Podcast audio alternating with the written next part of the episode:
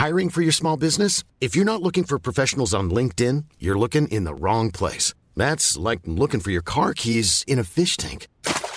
LinkedIn helps you hire professionals you can't find anywhere else, even those who aren't actively searching for a new job but might be open to the perfect role. In a given month, over 70% of LinkedIn users don't even visit other leading job sites. So start looking in the right place. With LinkedIn, you can hire professionals like a professional. Post your free job on linkedin.com slash people today. Bonjour à tous et bienvenue à l'heure des pros ce matin. Il s'appelle Enguerrand, il a 18 ans. Il a obtenu le bac, mention très bien, avec une moyenne générale de 17 sur 20. Enguerrand a ainsi conclu une scolarité au lycée militaire de Saint-Cyr, durant laquelle il a terminé major de sa promotion. Hélas, Enguerrand n'est pas boursier. Hélas, Enguerrand est brillant, doué, remarquable, mais hélas toujours Parcoursup ignore ses critères quand l'ordinateur rend sa copie. Enguerrand avait souhaité intégrer l'internat des classes préparatoires des écoles prestigieuses de la République. Il est recalé. Aucune de ses demandes n'est acceptée.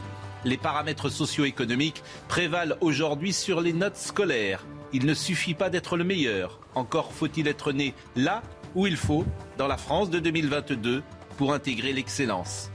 Drôle de système en vérité, drôle de pays en somme. La sélection au mérite n'existe plus. Enguerrand est puni au nom de sa famille, c'est injuste, mais personne ne s'en, souciera. Et Guérand, Enguerrand n'est pas une bonne victime dans l'espace médiatique. Audrey Berthaud, il est 9h. C'est le grand jour pour Elisabeth Borne. La première ministre va prononcer son discours de politique générale aujourd'hui devant les députés à 15h et devant les sénateurs à 21h. Elle va dévoiler son programme et notamment le très attendu projet de loi sur le pouvoir d'achat. Un tiers de la population de moins de 60 ans a des origines immigrées, soit 32% de la population. C'est le résultat de la nouvelle enquête de trajectoire et origine qui me permet de faire le point sur la situation de l'immigration en France. En clair, cette étude nous dit que de nombreuses familles ont un lien avec l'immigration, mais que ce lien s'estompe de génération en génération. En cyclisme, le Belge Wout van Aert a été étincelant hier sur la quatrième étape du Tour de France. Pour la première étape dans l'Hexagone cette année, le coureur s'est imposé en solitaire à Calais. Il a attaqué à 11 km de l'arrivée et conforte sa place de leader au classement général. Je salue Jean-Louis Bourga, Laurent Geoffrin et Dominique Jamais que vous connaissez. On parlera du cas en Enguerrand euh, tout à l'heure euh, parce que l'exemple fait foi. C'est toujours intéressant de voir euh, la France dans laquelle nous vivons aujourd'hui. Mais je salue Olivier Marlex, président du groupe des Républicains à l'Assemblée nationale. C'est la première fois que vous venez sur ce plateau. Vous êtes député de l'Eure-et-Loire. Merci d'être avec nous. Merci. J'ai l'impression que vous êtes solide, les Républicains, plus solide qu'on imaginait. Hein. Il n'y a pas eu de débauchage, il n'y a pas eu de coalition, il n'y a pas de. Vous restez, j'allais dire pour une fois, droit dans vos bottes. Eh écoutez, si c'est notre nouvelle ligne, euh, hein tant, mieux, je m'en réjouis. Non, écoutez, les, les 62 députés euh, auraient été un peu plus réélus sous, nos couleurs, hein, mais qui siègent dans un autre groupe, euh, sont des gens qui ont fait preuve d'une certaine détermination dans le combat électoral qui n'était pas facile en sortant d'un 5%, un peu moins même, à l'élection présidentielle. Donc oui, c'est des gens euh, qui savent pourquoi ils se battent, qui ont, des, convictions et qui sont là pour les défendre. Vous avez rencontré Madame Borne? Oui. On aimerait toujours savoir précisément ce qui se dit dans la coulisse. Euh, dans l'échange, euh, elle vous dit quoi? Venez travailler avec moi?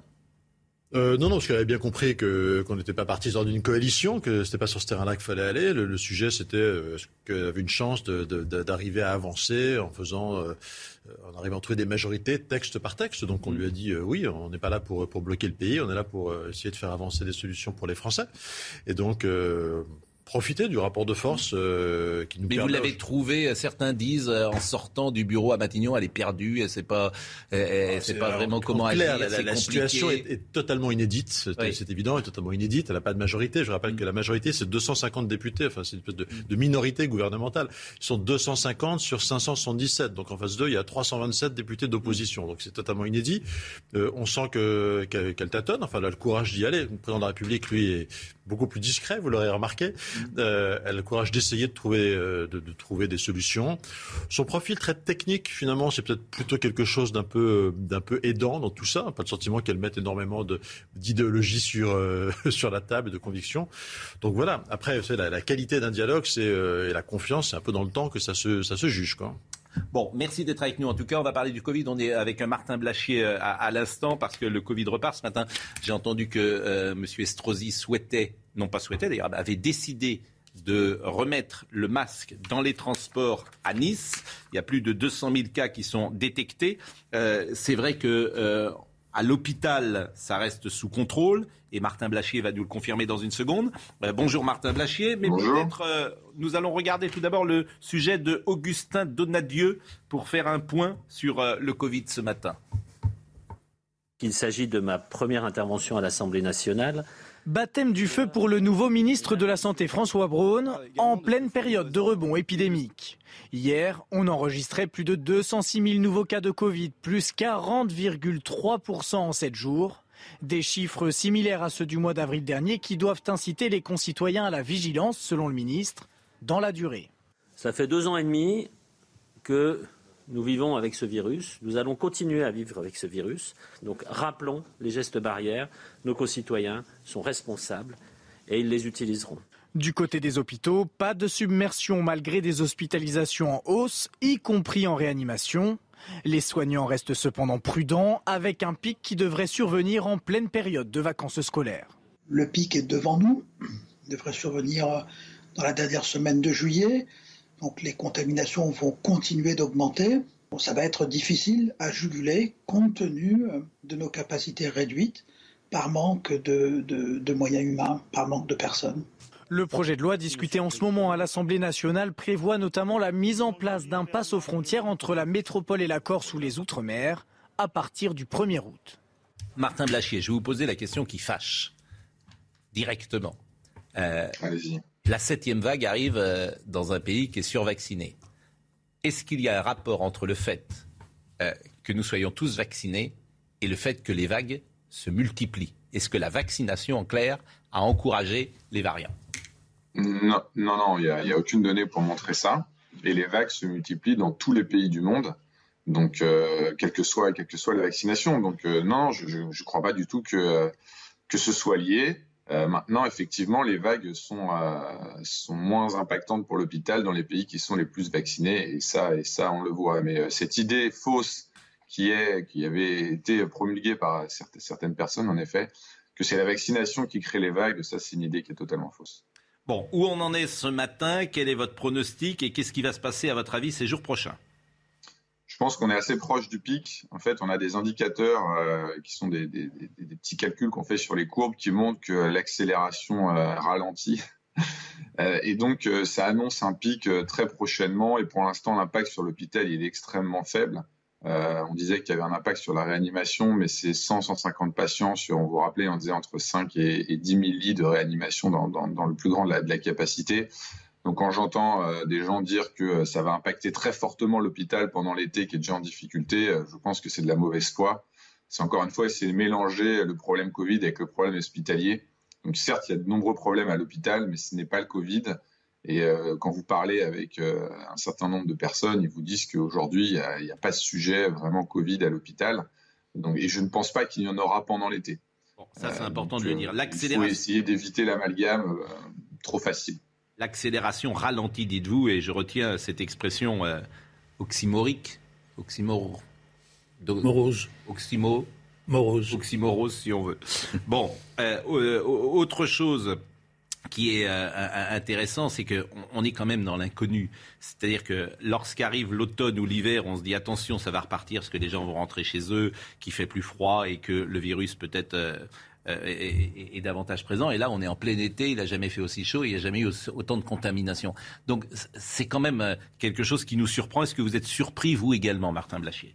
Non, non, pas du tout. C'était passé la même chose l'année dernière hein, avec Delta. On a vu exactement le même phénomène euh, début juillet. Il se passe jamais de drame pendant l'été. Donc, y a un variant qui se retrouve à arriver au printemps, ça fait une petite secousse de contamination mais c'est pas un drame qu'il y ait quelques contaminations de Covid euh, essentiellement dans une population jeune. Euh, les, gens vont s'en remettre. Il y a un petit peu d'absentéisme au travail, mais euh, tous les ans on affronte des vagues virales et, le pays continue de, fonctionner. après, ce qui va se passer cet hiver, bah, ce sera probablement une vague hivernale comme il y a chaque année, avec une population relativement immunisée.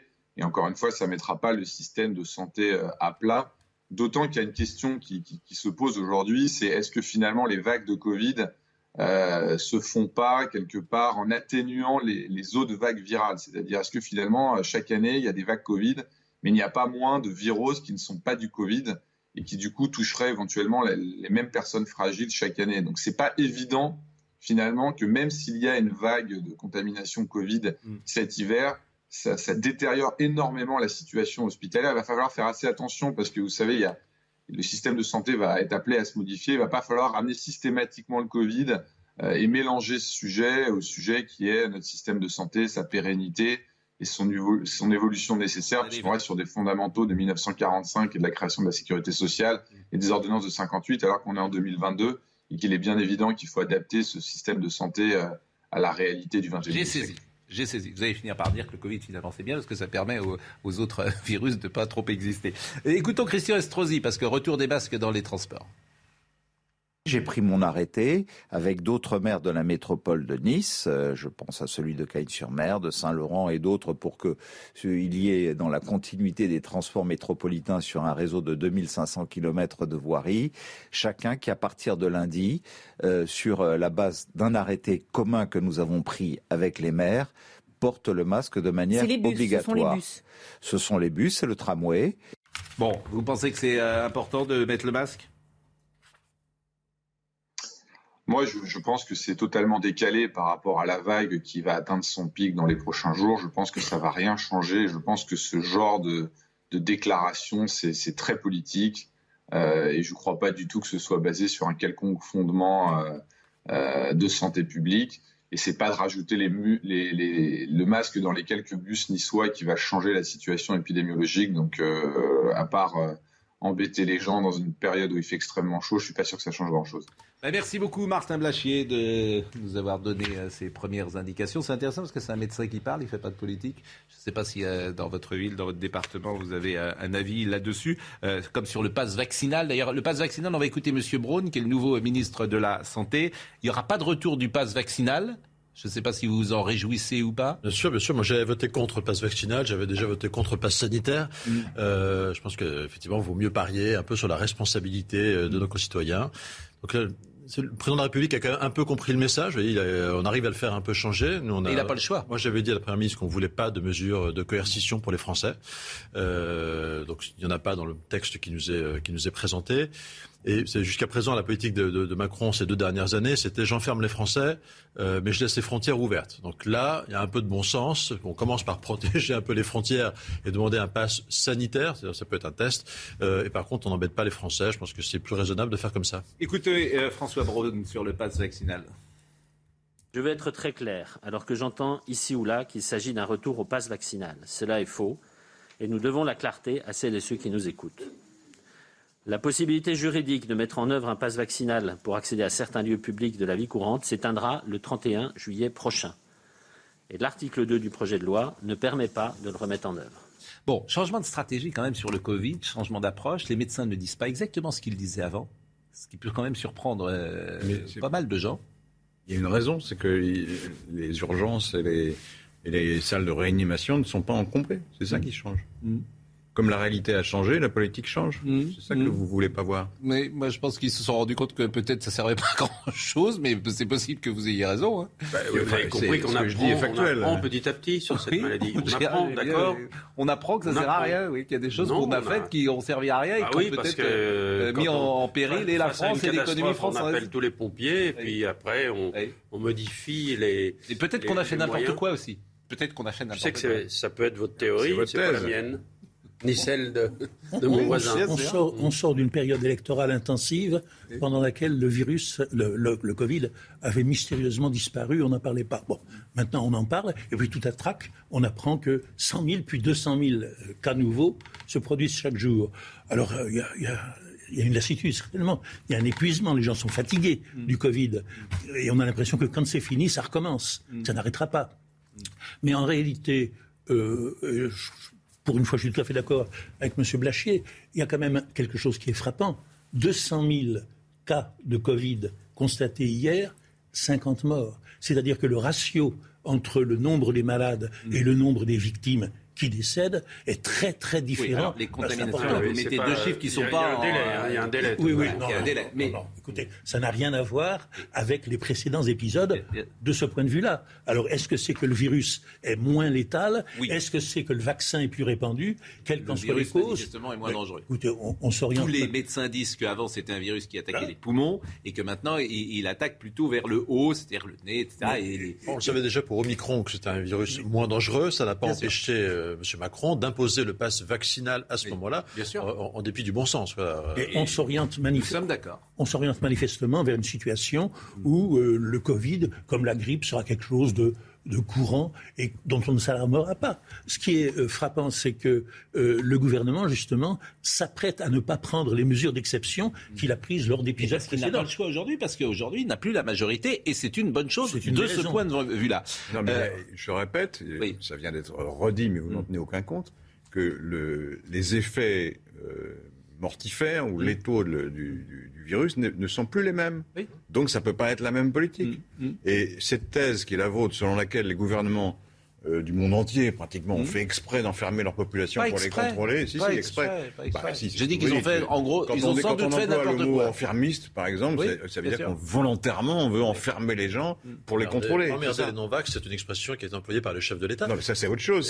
ça, c'est les obscurantistes qui veulent pas de vaccin. C'est autre chose. Sur Omicron. Je ne parle pas de la population. Moi, je parle de la population en général. Sur Omicron, quand Omicron est arrivé, euh, en commission des lois. On ne le connaissait pas. Laissez parler, monsieur Barlet. En commission des lois, au mois de décembre, 6 ou 7 décembre, on a euh, on, avait eu le professeur Delfrécy qui nous expliquait qu'Omicron était plus contagieux mais moins dangereux. Ça n'a pas empêché, huit jours après, le président de la République de décider le pass vaccinal. Donc il y a un moment, oui, il y a effectivement un doute quand même sur le fait qu'on a pris des mesures qui n'étaient pas forcément Et vous nécessaires. Ont fait exprès pour emmerder les gens, c'est ça, c'est votre. C'est l'expression du ah, chef de l'État. Non, cette expression s'appliquait aux antivax, c'est pas la même chose. Je pense que le président de la République, non, non, je pense que le président de la République à un moment a fait de la politique. Vous jouez sur les mots là, vous jouez sur les mots. Je pense que le président de la République a fait de la politique euh, à l'occasion de cette crise sanitaire et à un moment a surjoué le rôle du, euh, du père sait, de la nation. Je réponds, comme il sait que le vaccin est efficace, il a critiqué les antivax, à juste titre. Laurent Geoffrin, convenons qu'il y a eu instrumentalisation. Mais, mais pourquoi faire? À des fins politiques, parce qu'à ce moment-là, ben, les gens, tu les tiens tranquilles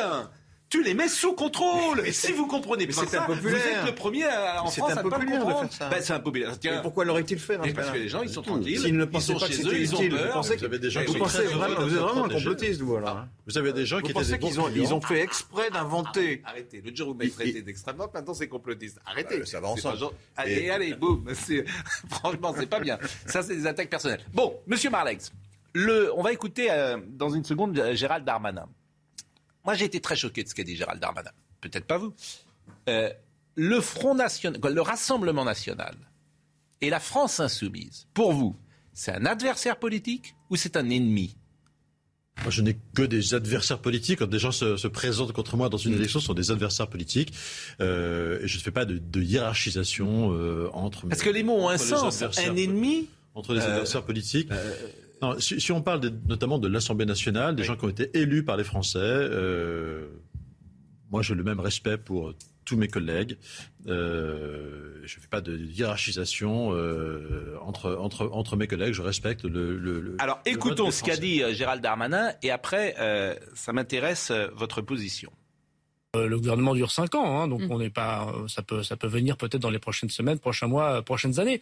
En tout cas, aujourd'hui, ce qui est intéressant, c'est finalement pas la composition gouvernementale, mais est-ce que nous sommes capables, nous, de tendre la main aux oppositions, il y a des gens à gauche capables de construire avec nous, il y a des gens à droite capables de construire avec nous, et notamment au Sénat. Est-ce que si on présente des textes euh, pleins de bon sens et avec l'esprit de compromis, ce qui est le nôtre aujourd'hui, est-ce que cette main tendue sera serrée euh, par nos adversaires, qui ne sont pas nos ennemis? Voilà. Le Front National et la France Insoumise est notre ennemi. Les LR ou les socialistes sont nos adversaires. Et je pense qu'en démocratie, euh, ça compte, cette distinction. Bon, les mots ont un sens.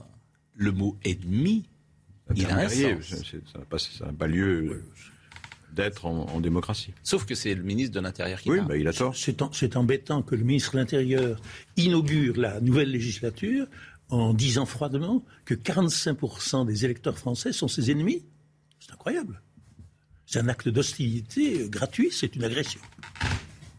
Moi, je, je revendique aucun privilège d'affection, je le dis tout de suite de la part de Gérald Darmanin.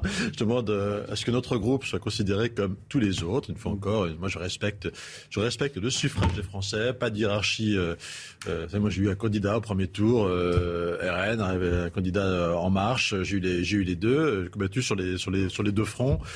Euh, voilà, après, on peut, il y, y, a des idées qu'on peut combattre plus que d'autres, euh, mais, mais, mais, je respecte, je respecte tout le monde. Est-ce que vous pourriez imaginer dans cette nouvelle législature, vous retrouvez sur des textes avec le Rassemblement national, si vous êtes d'accord avec euh, le Rassemblement national, et voter, pourquoi pas, ensemble, et briser peut-être ce tabou à droite de ne jamais vouloir faire la même chose que le Rassemblement national.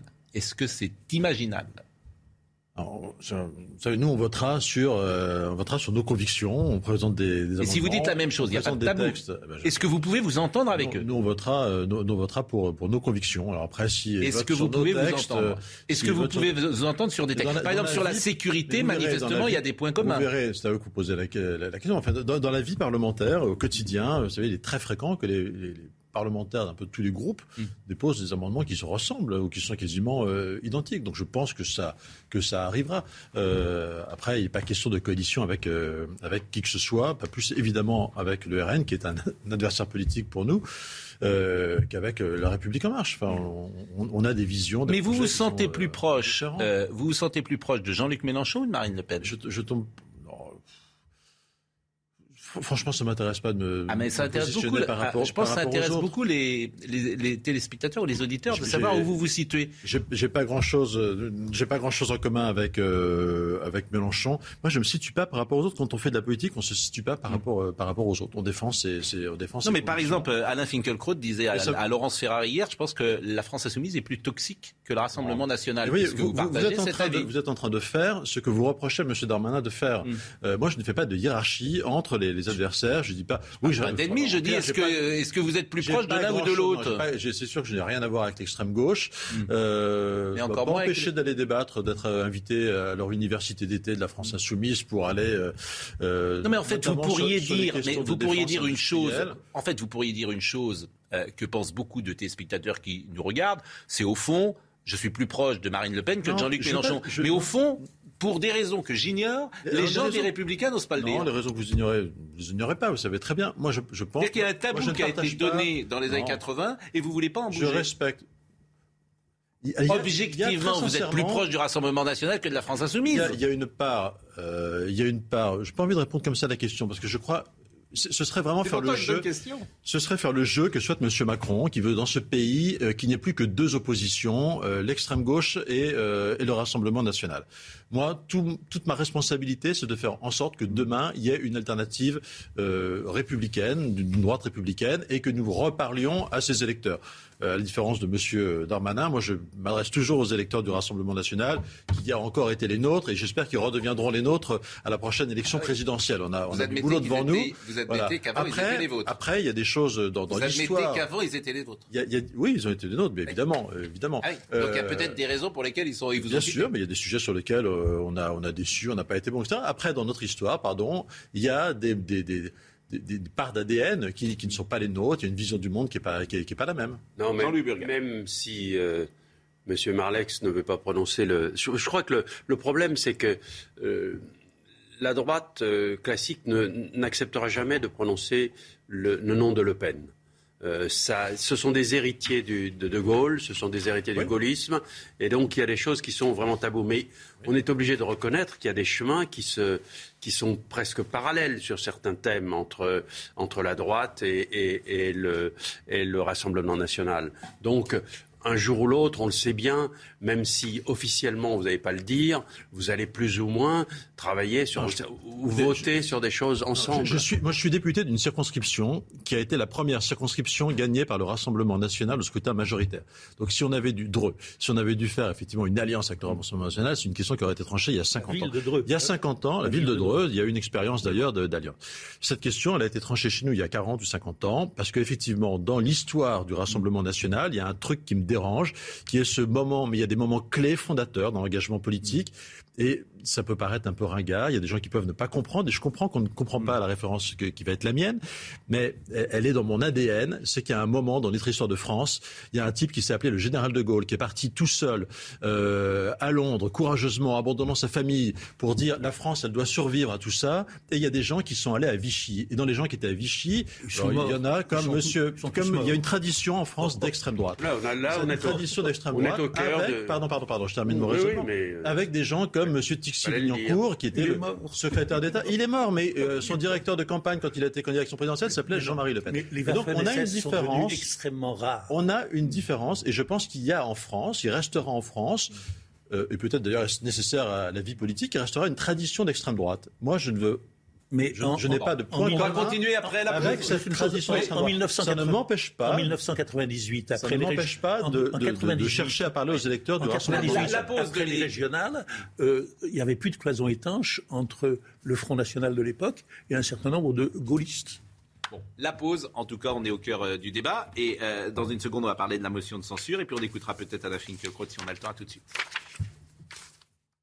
Olivier Marleix est encore avec nous pendant quelques secondes. Il est président du groupe LR à l'Assemblée nationale. C'est aujourd'hui que la Première ministre prononcera son discours de politique générale à l'Assemblée nationale. Elisabeth Borne ne sollicitera pas en revanche le vote de confiance. Audrey Berthaud. Nouvelle mobilisation dans les aéroports de Paris dès vendredi. Un préavis de grève a été déposé pour tout le week-end par l'intersyndicale qui réclame des recrutements et une augmentation des salaires. Des salariés du groupe ADP dont les pompiers avaient déjà fait grève le week-end dernier, entraînant l'annulation de dizaines de vols à l'aéroport de Paris-Charles de Gaulle. Le pouvoir d'achat en France, Jean-Luc Mélenchon veut organiser une grande marche contre la vie chère.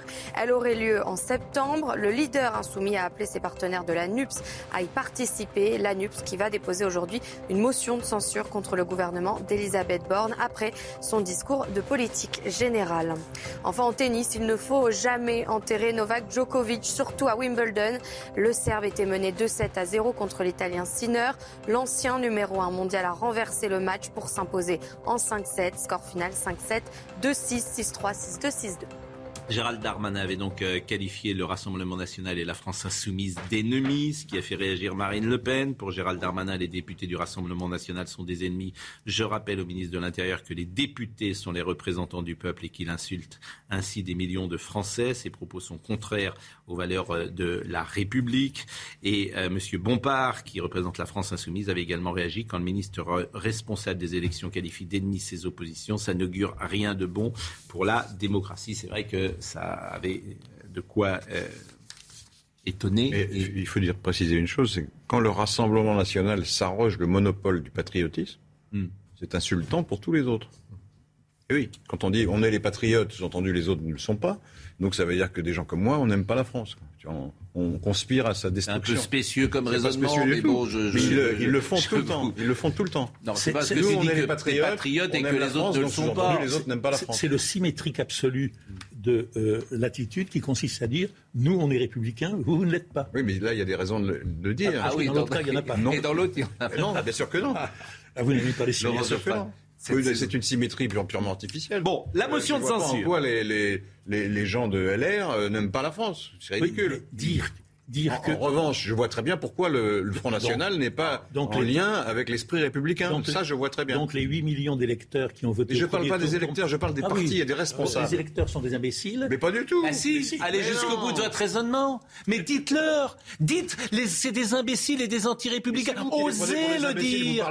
osez leur dire. Mais osez leur dire. Vous n'osez pas parce que vous n'avez même pas de courage intellectuel. Si vous le pensez, mais si vous le pensez, vous les méprisez rhétorique est ridicule. Bah si. C'est ridicule. Bah pourquoi? Parce que je respecte les gens, moi. Mais les, Contrairement à vous. Ah, moi je les respecte pas. Ben non, puisque vous, vous pensez que. C'est-à-dire que vous expliquez que les gens. Vous expliquez qu'un parti. Il y en a qui veulent pas. Vous expliquez qu'un parti est anti-républicain. Vous expliquez qu'un parti. Oui, je vais vous expliquer pourquoi. Je vais recommencer. Mais que ceux qui votent pour lui. Mais que ceux qui Je vais recommencer pour la dixième fois à vous expliquer pourquoi le Front National n'est pas républicain. Je vous fais un cours quand vous voulez. Mais c'était pas notre. Euh, si, c'est vous qui me dites. Notre débat, c'est vous expliquer qu'un parti est anti-républicain, mais que ceux qui votent pour lui ne le sont pas. Alors c'est des imbéciles, ils n'ont rien compris, ils n'ont pas compris la parole de Geoffrin, ils vous ont pas écouté. ça arrive. Voilà, vous êtes, vous, vous savez qui est républicain, qui ne l'est pas. Vous savez qui est républicain, qui ne l'est pas. La, vérité et les autres, et les autres sont des imbéciles. Je pense qu'ils se trompent. Voilà, eh ben, voilà, ils se trompent. Ben oui, mais je pense que ceux qui votent pas bien se trompent. Oui. Eh oui. Quand de redressement, faut les faire penser. Quand de redressement, faut les faire penser mieux. Mais non, on est en démocratie, il y a une, ah. pluralité d'opinions. Donc euh, on, a le droit de dire que les adversaires se trompent. Vous vous trompez tout le temps, par exemple. c'est le meilleur exemple. Et vous jamais. C'est pour ça que vous êtes Non, je pense que j'ai raison et, vous, vous, pensez que vous avez raison. C'est la pluralité des, opinions. ça existe. Vous ne pouvez pas mettre tout le monde sous, la même enseigne. le, vocabulaire, les gens qui votent bien et les gens qui votent pas bien, je trouve ça tout Mais non, il y a des gens qui votent comme moi et je, trouve que c'est voilà, ceux qui votent pas comme moi et comme vous, vous pensez que ceux qui votent pas comme vous ont tort. Sinon, vous voteriez comme eux. Enfin, arrêtez de dire des Vous dites des choses absolument triviales. Non, figurez-vous, Monsieur Barlec, je n'ai pas la même intolérance. Je n'ai pas la même intolérance que vous. C'est notre invité. La saison se termine. Sachez que j'ai toujours plaisir à échanger intellectuellement. Il n'y a jamais du personnel dans nos échanges, même si vous vous trompez. Mais moi, je vous enverrai pas en camp de redressement. C'est ce que vous, si vous aviez le pouvoir, vous, ah, vous me mettriez directement à Vladivostok. Je pense. C'est grotesque, vous racontez. C'est possible. C'est grotesque. C'est possible. Bon, la motion de censure. Vous n'allez pas la voter. La motion de censure déposée par l'extrême gauche Non, on ne dépose pas une motion de censure avant, de démarrer quand même. Oui, mais en fait, moi l'impression que j'ai dans ce... Vous allez me dire si j'ai tort, là encore, dans ce système, c'est qu'en fait jamais une motion de censure ne sera votée. Parce que pour qu'une motion de censure soit votée, il faut que ce soit la même pour tout le monde. Nous sommes d'accord Écrite par tous. Bon, en fait, euh, euh, Emmanuel Macron, il a bien compris. Avec l'idée quand même de bloquer, de, bloquer le pays. Franchement, le message qu'ont envoyé les Français euh, à Emmanuel Macron, en élisant cette Assemblée nationale, c'est toi, tu arrêtes de faire le petit chef. Hein, voilà, on ne te donne pas de majorité absolue, tu arrêtes de faire le petit chef. Et vous, les députés, on va voir de quoi vous êtes capables. Je pense qu'il y, y, a de chèques en blanc pour personne et on a une, une, vraie responsabilité quand même de se mettre au boulot. Je pense que les Français n'attendent pas qu'on bloque le pays. Ils n'attendent pas que M. Mélenchon bloque le pays. Euh, Madame Le Pen, d'ailleurs, l'a compris. Elle a dit non, on va, on va pas être dans le blocage. On va on respecte les institutions. Euh, donc on a, on a tous cette responsabilité, en réalité, d'essayer d'avancer. Là, vous avez choisi entre Marine Le Pen et, Jean-Luc Mélenchon. ah bah si, il y en a un qui bloque, l'autre qui bloque pas. Vous avez des obsessions. Mais non, je n'ai pas d'obsession. Pardon, je ne me positionne pas moi par rapport aux autres. Je, je vous dis ce qu'est l'attitude des uns et des autres. Voilà. Donc, je pense que personne, personne n'a été élu pour bloquer le pays. On est plutôt là pour essayer de faire avancer des choses pour les Français. On verra sur, cette motion, texte par texte si on arrive. Ce qui est amusant, c'est de voir que finalement la NUPS va se tirer une balle dans le pied parce qu'ils vont enfin pouvoir compter combien ils sont dans cette Assemblée. Ils vont être seuls à voter cette motion de censure, qui va bien entendu, comme on vient de le dire, ne pas passer. Et ils vont découvrir qu'ils sont tout petits à l'intérieur de cette, euh, de cette assemblée, tout petits. Je, cite quand même parce que euh, on a un téléspectateur assidu qui nous regarde et qui rappelle ce mot de Jacques Chaban-Delmas faudrait citer régulièrement. En politique, il n'y a pas d'ennemis, il n'y a que des adversaires, car l'ennemi, lui, vient de l'étranger. C'était Jacques Chaban-Delmas qui disait ça et qui fait écho à la phrase de M. Darmanin la motion de censure. Écoutons Jean-Luc Mélenchon. Mais Jean-Luc Mélenchon, quel rôle il va avoir? Parce qu'il n'est plus député. C'est lui qui est le chef. Euh, il a votre rôle, en fait? c'est tout. Parce que vous, vous êtes euh, président du groupe euh, républicain, mais j'ai l'impression qu'il n'a pas compris qu'il n'est pas député. Oui, bah écoutez, c'est l'organisation interne. Écoutons Jean-Luc Mélenchon parce que c'est lui qui a évoqué la motion de censure. C'est très important de savoir qu'en toutes circonstances, nous défendons la démocratie, mais de mille manières.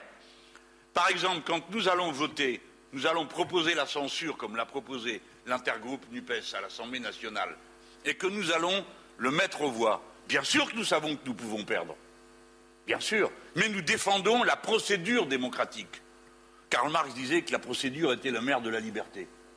Mais oui, parce que c'est en passant par des formes organisées, structurées, que vous arrivez à dénouer une situation que sinon, il faut dénouer à coup de bâton. Bon, si on essaye de décoder sérieusement là, euh, pourquoi la NUPS dépose-t-elle une, motion de censure? Quel est son intérêt politique? Pour faire parler d'elle, c'est tout. Pour montrer qu'elle est la vraie opposition, la principale force d'opposition. Euh, Mais... ils, vont, ils vont vraiment euh, sortir un tout petit drapeau à l'Assemblée nationale, la NUPS, par cette motion de censure. On, on, pouvait se réjouir, je fais partie des gens qui se sont réjouis qu'après l'élection présidentielle réalisant Macron, on ait une Assemblée diverses, avec des oppositions, et qui soit capable de freiner, de contrôler Macron, de légiférer éventuellement contre lui, c'était le retour à une lecture plus équilibrée des institutions de la République. Et qu'est-ce qu'on voit à l'heure actuelle? Un gouvernement qui n'ose pas poser la question de confiance, puisqu'il sait qu'il ne l'aurait pas, et une opposition ou une partie de l'opposition qui dépose une motion de censure qui ne sera pas votée. Alors si ça doit durer comme ça pendant cinq ans, le rééquilibrage au profit du parlementarisme, il est mal parti. Écoutons M. Cheny du Rassemblement national, parce que la motion de censure ne sera pas votée par le Rassemblement national. Moi, je, pense que ça aurait été une bonne manière faite euh, à l'Assemblée nationale, euh, en tous les cas au Parlement, de pouvoir euh, se soumettre à la confiance. Elle n'y était pas obligée, Madame Borne. Alors, ça ne va pas changer fondamentalement les choses. Hein. D'autres premiers ministres ne l'ont pas fait avant elle. de toute façon, nous, nous n'étions pas prêts à voter la confiance. On aurait pu s'abstenir. il y a une motion de censure ensuite qui est déposée par l'extrême gauche. là encore, c'est formal commencé. On va attendre de savoir ce que Madame Borne raconte, et puis on se déterminera ensuite. On n'arrive pas dans une institution pour commencer par tout casser et vouloir euh, destituer euh, un gouvernement parce que remplacer Madame Borne par quelqu'un, par Madame Borne bis, ça n'a aucun intérêt. Bon, la transformation du Rassemblement national en UDF a quelque chose de vertigineux. Je trouve que la, la NUPS commet une erreur. S'ils continuent comme ça, ils sont en train de banaliser ou de légitimer leurs adversaires du Rassemblement national, qui apparaîtra comme le parti modéré, alors, que c'est, la gauche, sous la, férule de Mélenchon, apparaît comme un parti euh, sectaire.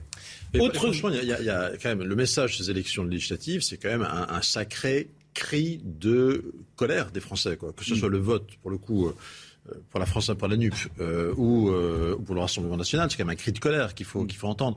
Je pense que des gens, ils voulaient remettre le président Macron à sa place, ça c'est clairement réalisé. On voit, il est tout étanisé dans son coin.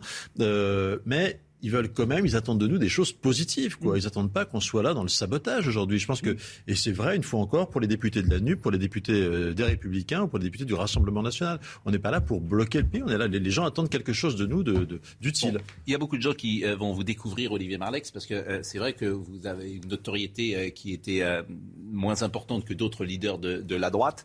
Et, et, là, vous allez être très présent puisque vous êtes président du groupe LR à l'Assemblée nationale. Alors il y a beaucoup de tweets que je vois passer qui disent tiens Alain Juppé a, a jeudi. Bon. bon. Et... je, parlais d'ADN tout à l'heure. Je n'ai ma connaissance pas d'ADN de Juppé. Bon. bon. Ah, vous n'avez pas d'ADN de Juppé? Non. Ah bon? Non, j'ai pas fait d'analyse, euh, etc., mais je ne pense ah pas. Ah oui, non, mais d'ADN, euh, j'ai entendu, mais, mais, mais, politiquement, vous vous reconnaissez évidemment dans, ah, j'aimais bien le Juppé des années 85, 6, etc. Après, assez rapidement, il m'a, il m'a, il m'a déçu parce que je pense que euh, mais vous êtes la, montée, la, montée, fait. la, montée du Front National dans ce pays correspond très exactement à l'arrivée d'Alain Juppé à la tête du RPA. Pourquoi euh, de, jamais été observateur de cette période-là. Enfin, euh, pourquoi? Bah Parce que euh, à partir de ce moment-là, on a une vision très technocratique des choses. Finalement, euh, on a arrêté de faire de la politique. On a été dans le, fine tuning, vous savez, vraiment des petits réglages. Et donc, on a, ce moment, on a arrêté de parler de, des questions d'immigration, alors que l'immigration commençait à exploser. On a arrêté de parler de, des questions de sécurité, à part Charles Pasqua. voilà, je pense que c'est tous ces renoncements qui ont fait grandir le Front National. Celui a essayé en 2001, 2002 euh, pardon d'y répondre, ça a été euh, Nicolas Sarkozy. Voilà, mais mais effectivement, j'en veux à Juppé d'avoir un peu saboté le RPR. C'est intéressant ça. Et d'avoir fait l'UDF après. Et d'avoir fait la fusion avec l'UDF après, qui a effectivement fini de diluer. Vous avez voté pour qui à la primaire? À la primaire, alors je vais à la primaire euh, interne. je vais vous surprendre. J'ai soutenu euh, Michel Barnier, mais parce que c'est un vrai. Mais vous n'avez pas soutenu Valérie Pécresse Parce que c'est un vrai gaulliste Non, je n'avais pas soutenu. Euh... Qui est effectivement qui est une chiracienne et qui est dans une ligne. En fait, les Républicains vont devoir choisir leur ligne. Et euh, est-ce que Laurent Wauquiez pourquoi vous dites ça commence C'est très intéressant. Ça recommence. Non, mais, ça fait cinq fois que vous nous faites le même numéro là. mais c'est, pardonnez-moi, c'est ce que de la ligne, il n'y a qu'aux républicains qu'on la pose. Monsieur Marlex euh, euh, l'exprime très clairement. Mm. Je pense que ce qu'il vient de dire, c'est la raison pour lesquelles, euh, pour laquelle les républicains sont tombés. C'est-à-dire que précisément, ils ont perdu ce qui faisait l'essence de feu le RPR. Et c'est ce que dit M. Marleix. Oui, mais je, pense que cette reconquête, elle se fera en étant capable d'additionner un peu toutes ces, toutes ces sensibilités. C'est intéressant. En plus, vous le dites euh, sans langue de bois, ce qui est assez agréable, parce que généralement, les... vous n'êtes pas sur la ligne copée, par exemple, qu'on avait l'autre jour. Euh, non, pas vraiment, non. Mmh. Oui, non, pas vraiment. Non, mais. Donc là, il y a vraiment. Non, mais il y a. C'est là que votre parti je pense qu'on il est quand même fracturé. Il est fracturé. Bah, si, parce que c'est des lignes très. Euh, D'abord, il faut quand même admettre. très dissemblable. Il y, a un vrai problème quand les électeurs élisent des députés d'opposition mmh. et que ces députés d'opposition euh, sont moulés, sont habitués, sont rodés au fait d'être un parti de gouvernement.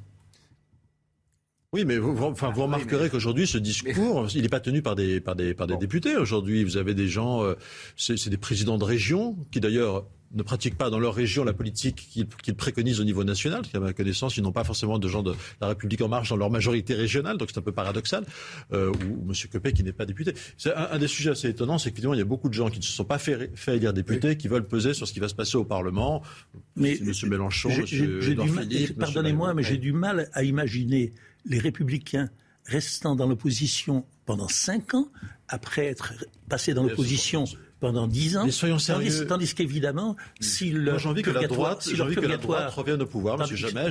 si leur purgatoire ne doit durer qu'une année, j'ai envie que la droite revienne au pouvoir et je n'ai aucune envie de monter sur le Titanic. Est-ce que vous pensez que les Républicains resteront des opposants pendant cinq ans hmm. si le gouvernement Ça fait dix ans moi, que je suis un opposant et sincèrement, la petite soupe, euh, le, plat de, le plat de lentilles, ça ne m'attire pas beaucoup. Je suis là pour j'ai une vision pour mon pays qui fait que je suis capable de patienter quelques années. Le général de Gaulle est resté euh, à Colombay pendant une douzaine d'années, je crois. Attendre, voilà, donc ça arrive à des gens très bien dans l'opposition euh, longtemps. Monsieur Barlex, en tout cas, euh, ce discours, je pense qu'il est intéressant parce qu'il euh, est sans langue de bois.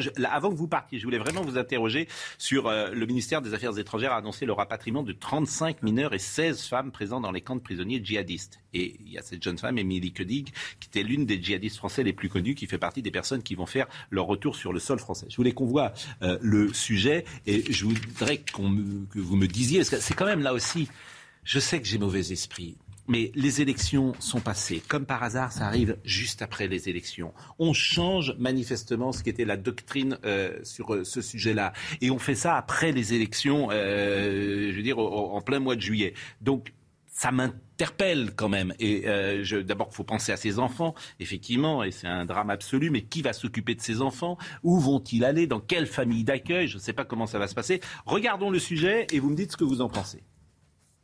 On veut rentrer dans nos pays. Ça fait plus de 5 ans que des centaines de Français sont détenus dans ce camp syrien. 51 sont arrivés sur le sol français hier, 35 mineurs et 16 mères âgées de 22 à 39 ans. À leur descente de l'avion, les Français ont directement été pris en charge par l'aide sociale à l'enfance et accueillis au Murau dans un complexe départemental des Yvelines. Seul, un mineur de 17 ans, lui, a été placé en garde à vue. Ces enfants vont d'abord subir un bilan euh, psychologique, un bilan euh, de santé, hein, tout simplement, pour savoir comment ils vont physiquement et mentalement. Et puis ensuite, eh bien, il y aura un long processus judiciaire pour savoir quel est le sort de ces enfants.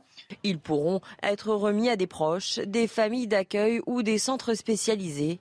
Concernant le sort des 16 femmes rapatriées, 8 ont été placées en garde à vue avant d'être présentées à un juge antiterroriste. Sept autres femmes, elles, ont été mises en examen et incarcérées et une autre femme va l'être aujourd'hui. Parmi ces femmes, Emily Koenig, partie en Syrie en 2012.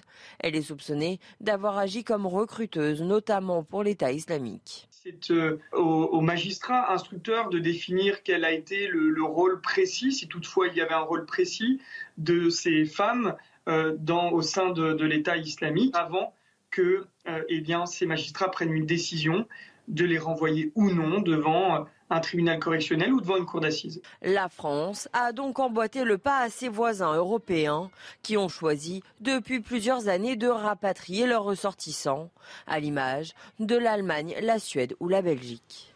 Qui a décidé? Pourquoi on a décidé? Est-ce qu'on a bien fait de décider cela? Et quelle est votre position? Écoutez, qu'on rapatrie, euh, en soi, c'est pas le sujet. La question, c'est qu'est-ce qu'on propose, qu'est-ce qu'on fait à l'arrivée? Si les parents ont participé de près ou de loin à une entreprise criminelle, par complicité, etc., il est normal qu'ils soient jugés devant un tribunal. Comment vous allez le prouver? Ils sont mis en examen. Comment vous allez le prouver? Ah bah ça, Quels sont les éléments Ça s'est passé à des milliers de kilomètres de Paris, dans un tribunal. Comment vous allez prouver Non, non, je vous rappelle qu'on a des services de renseignement avec lesquels on a travaillé. Ce sont des, des, gens qui sont partis, euh, je, on sait, euh, qui sont partis euh, avec l'envie d'aller participer à une aventure criminelle. Ça va pas être simple. Hein. À une aventure guerrière. Dans, un tribunal français, ça va pas être simple. On sait d'arriver avec des éléments. Ça, ça, va être un sujet, mais enfin, le, le parquet national antiterroriste a l'habitude d'instruire. Mmh. La plupart de ces gens sont identifiés, et donc effectivement, c'est toute la question des preuves sur, sur les parents. Bon, euh, la question des enfants euh, mineurs. quand on est un parent aussi irresponsable que d'emmener son enfant euh, faire la guerre, participer à une entreprise terroriste, hein, il y a malheureusement, ça interroge sur les questions de capacité à être un, bon parent. Et là-dessus, là-dessus, on a un droit en France qui s'appelle la protection de l'enfance, qu'on fait tous les jours, et tous les jours, je vous l'assure, de manière parfois un peu plus discutable, on retire des enfants à leur famille. Donc pas de sensiblerie mal placée, ces parents ont été irresponsables, euh, et il faut protéger ces enfants de, tels parents. Si on peut les placer chez des grands-parents... Mais euh, pourquoi est-ce qu'on a changé de position Pourquoi est-ce qu'on change de position, selon vous, après les élections mais Parce qu'on change de position tout le temps dans ce pays depuis 5 ans avec M. Macron. Euh. Mais ça vous étonne pas, vous, après les élections, qu'on change de position? Ah ben, euh, il est probable que le calcul électoral a joué. Mmh. Avant, on n'a pas voulu en parler et que maintenant, ben, c'est qu'on était condamné par toutes les cours internationales et toutes tous les autres pays euh, font différemment. Donc, euh, évidemment, il y a un moment où on se dit notre position va être difficile à tenir. Quelques autres pays, pas, tous les pays. Bon, plusieurs pays importants ont fait la même chose. aussi, il faut aussi voir la, la façon dont ces enfants moi, je parle des enfants. Hmm. Les enfants vivaient dans ces camps. C'était, euh, c'était effrayant. Effrayant. Donc, euh, voilà. Maintenant. Qui va euh, s'occuper d'eux en France? Euh, on a des services théoriquement qui sont faits pour s'occuper des enfants qui n'ont pas, pas de parents. non plus. Hein. Euh, moi, ce qui me, vous allez les mettre dans une, classe avec d'autres. Comment vous faites quoi? Comment vous faites C'est un problème délicat, c'est un problème douloureux, et on ne voit pas de solution qui soit parfaite. C'est-à-dire que ces enfants, vous allez les mettre dans une dans une école avec d'autres enfants dans la même classe? Ils ont 8 ans, 9 ans, ils ont été en Syrie? Ces enfants ne sont absolument pour rien dans le choix de leurs parents. mais ils ont des parents, ces mères, ces femmes. Mais comment vous faites? Qui se sont déchus. Ils ont, ils ont des parents qui se sont déchus eux-mêmes hein, de la nationalité française et qui ont fait allégeance à un État terroriste et islamiste. Je remercie M. Premier, premier, point, pardon. Et deuxième point, est-ce que les mères sont toujours dans les mêmes sentiments qui les avaient menés en Syrie ou pas? Et troisième point, est-ce qu'on va séparer les enfants des parents ou pas? Quand on met je pense que ça, c'est utile, le, troisième point, si vous permettez. Bah, je remercie M. Marlex. Quand on met des femmes en prison, les, les enfants sont pris en charge. Oui. Oui. Quand elles sont condamnées en bonne et due forme, les enfants sont pris en euh, charge. je remercie M. Marlex. Euh, c'est la première fois que vous venez sur ce plateau. Euh, merci effectivement pour cette absence de langue de bois qui était intéressante. vous êtes au, au Républicain. Vous allez préparer la future présidence. les élections pour la future présidence ont lieu à l'automne. Laurent Wauquiez est très discret. Hein. on ne l'entend pas du tout présider un parti qui a fait 5% euh, à la dernière élection présidentielle, ça ne suscite pas forcément immédiatement euh, tout le temps. Euh, Au contraire, c'est un challenge, c'est formidable, il faut le remonter. C'est mieux. Il faut, mieux acheter à la baisse que. Il faut mieux le prendre à la baisse. que ça puisse susciter quelques réflexions, quelques. Ça pourrait être votre candidat. avant de, vous êtes plutôt sur la ligne si je vous ai écouté ce matin Oui, moi j'aime beaucoup Laurent Wauquiez, qui est un garçon qui a des idées claires, mm. très apprécié dans sa région, un petit peu moins dans certains cercles parisiens. Dans l'espace, ah ben oui, il est de droite. Peut-être que c'est la raison. L'espace médiatique, ça, il est de droite et parfois très à droite. Donc ça, c'est un danger dans l'espace De temps en temps, il dit quelques bêtises aussi. Il en a dit. oui, vous, vous, vous, jamais. C'est vrai. Oui, mais il, aurait peut-être Vous jamais. En tout cas, ça pourrait être votre candidat. Euh, quels seront les autres candidats, à votre avis, dans cette élection Quels sont les... Il n'y en a aucun pour l'instant. Mais pourquoi une vacance aussi longue on a, on a, des statuts qui font que qu'il faut un certain temps pour organiser un congrès, mais voilà, c'est bizarre. Sans doute au mois de novembre. C'est bizarre de rester des statuts. Euh, de rester cinq mois sans sans président. Cinq mois sans président. La vacance, ça ira mieux comme ça. C'est vrai qu'avec le général de Gaulle, ça allait plus vite. Bon, merci euh, Monsieur Marlex. En tout cas, je pense que beaucoup de gens vous auront découvert euh, ce matin sur notre plateau. C'était un plaisir. Euh, la pause et dans une dans un instant, on parlera. On va recevoir Claude Obadia qui a écrit une tribune formidable dans le Figaro euh, Pape Ndiaye aura-t-il le courage de réhabiliter la sélection méritocratique et le savoir? On parlait d'Enguerrand tout à l'heure. Il est possible que le nom Enguerrand ne soit pas dans le logiciel de Parcoursup. Peut-être que ce nom-là, Enguerrand, n'existe pas pour, pour, Parcoursup. Parce que le Enguerrand dont on a parlé. Parcoursup a été calculé entièrement pour éliminer les gens qui ont l'air de droite. Bon, la pause et euh, à tout de suite. Et attention, si vous prenez euh, le train aujourd'hui, la SNCF annonce une journée noire. Quatre syndicats ont appelé un mouvement de grève nationale. La circulation s'annonce très difficile. Trois TGV sur cinq circuleront sur l'axe Est, trois trains sur quatre sur les axes Nord et Atlantique et deux Ouigo sur trois. Et puis l'île de France ne sera pas épargnée. Un RER e sur deux circulera sur les lignes B, C, D et E et plusieurs lignes du Transilien seront également impactées. La guerre en Ukraine, les forces russes continuent de progresser dans le Donbass. Les bombardements sont massifs sur Sloviansk. Les habitants de cette ville sont appelés à évacuer face aux intenses bombardements. Mon principal conseil, évacuer, a lancé hier soir le gouverneur de la région. Enfin, aux États-Unis, le suspect de la tuerie du 4 juillet, inculpé de sept meurtres. Lundi, le jeune homme de 21 ans avait ouvert le feu à Highland Park près de Chicago. S'il était reconnu coupable, il pourrait être condamné à la prison à vie sans possibilité de libération conditionnelle. Restez avec nous quelques secondes, Audrey Berthaud, parce que nous recevons ce matin Claude Obadia qui a publié dans le Figaro, dans le Figaro une tribune que j'ai trouvée très intéressante. Papendia y aura-t-il le courage de réhabiliter la sélection méritocratique et de savoir? Euh, Vous le connaissez Ça a été votre professeur de philosophie? En effet, c'était mon professeur de philosophie euh, au lycée à Courbevoie. Donc ça nous fait. Et elle était une très bonne élève, je suis sûr. Elle était une élève délicieuse. Et, studieuse, et évidemment, qui avait envie d'apprendre. Et c'était un bon professeur, monsieur Obadia? C'était un bon professeur. Il m'a fait aimer la philosophie, ce qui n'était pas gagné au début, mais voilà. bon, euh, monsieur Obadia, vraiment merci d'être avec nous parce que euh, votre tribune. Euh, alors vous êtes prof de philo? Oui. Absolument. prof de philo, donc terminal, toujours. Euh, terminal, je, suis chargé de cours à l'IEP de Saint-Germain-en-Laye, mmh. euh, à la fac de Cergy, et puis dans une école de commerce à Paris qui est l'ISC Paris. Bon, on va voir un sujet sur Enguerrand, euh, ce jeune homme qui a 18 ans, qui a obtenu l'UBAC, mention très bien, une moyenne de 17 sur 20, mais avec Parcoursup, toutes ces demandes ont été refusées. Pourquoi? Parce qu'aujourd'hui, les critères socio-économiques prévalent sur les notes scolaires, ce qui est quand même un système qui me paraît étrange. Et, vous avez écrit une chronique euh, très intéressante le 1er juillet. Jamais depuis la fin des années 60, notre système éducatif n'a été aussi inégalitaire. Oui. Écrivez-vous. De réforme en réforme, nous ayons euh, progressivement neutralisé la plupart des dispositifs sélectifs et entériné en renforçant l'influence des déterminismes socio-économiques une sélection beaucoup moins équitable que celle que ces réformes ont ruinée. Expliquez-vous. Ah, écoutez, le, système éducatif français, euh, en fait, est chargé d'une histoire qui euh, le voue à formuler une promesse. Et cette histoire, euh, c'est l'histoire d'abord de ce qui s'est passé au XVIIIe siècle. C'est le fameux mémoire de l'instruction publique de, de Condorcet qui jette les fondements de ce que va être l'école en fait au moment de l'avènement de la Troisième République, c'est-à-dire non seulement le lieu de l'instruction, mais le, socle de la nation, le creuset de la nation. L'école a pour vocation, en fait, euh, d'être l'église du peuple et euh, elle est chargée d'une promesse émancipatrice. Et je pense que la sensibilité de l'opinion publique française euh, aux dysfonctionnements et aux difficultés que rencontrent les enseignants et que rencontre l'école dans sa vocation justement à assurer cette euh, euh, promotion sociale, cette émancipation, eh bien, elle, est, très forte. Alors, à la fin des années 60, Pierre Bourdieu, sociologue, publie une espèce de réquisitoire contre le système éducatif français et contre l'université française qui est accusée, en fait, d'assurer, d'organiser un, insupportable processus de reproduction des élites sociales.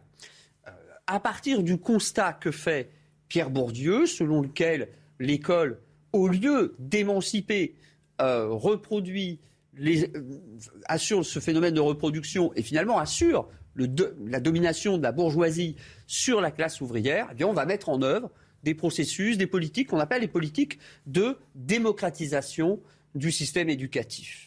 Bon, nous savons que ces politiques ont consisté à massifier en fait le système éducatif, mais ce qui est extrêmement surprenant, c'est que si on a pu imaginer, à la fin des années 60, que la maîtrise des langages fondamentaux, que la culture des humanités pouvait assurer effectivement la domination de la bourgeoisie dans la société française sur la classe ouvrière, ce qui est extrêmement étonnant, c'est que toutes les enquêtes diligentées par des sociologues, moi je pense par exemple aux travaux euh, effectués à la fin des années 70 par euh, deux professeurs de sociologie à l'école normale supérieure, euh, Roger Baudelot et, Bernard Establé, mmh. qui mettent en évidence dès l'année 1979 qu'après 20 ans de politique de démocratisation de l'enseignement, on a diminué par deux le taux de représentativité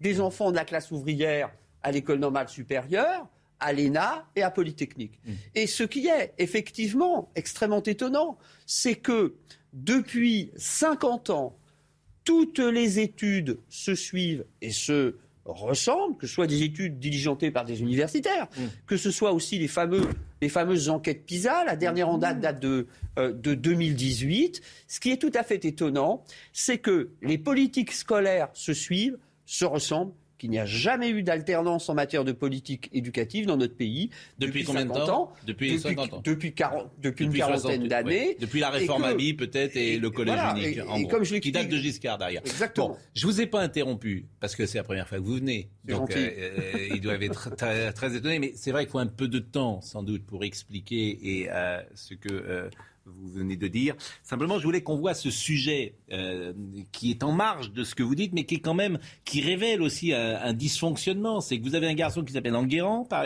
par, exemple, qui il y a 50 ans euh, aurait pu euh, accéder aux écoles qu'il souhaitait intégrer, et pour des raisons uniquement socio-économiques, des critères socio-économiques, il est écarté.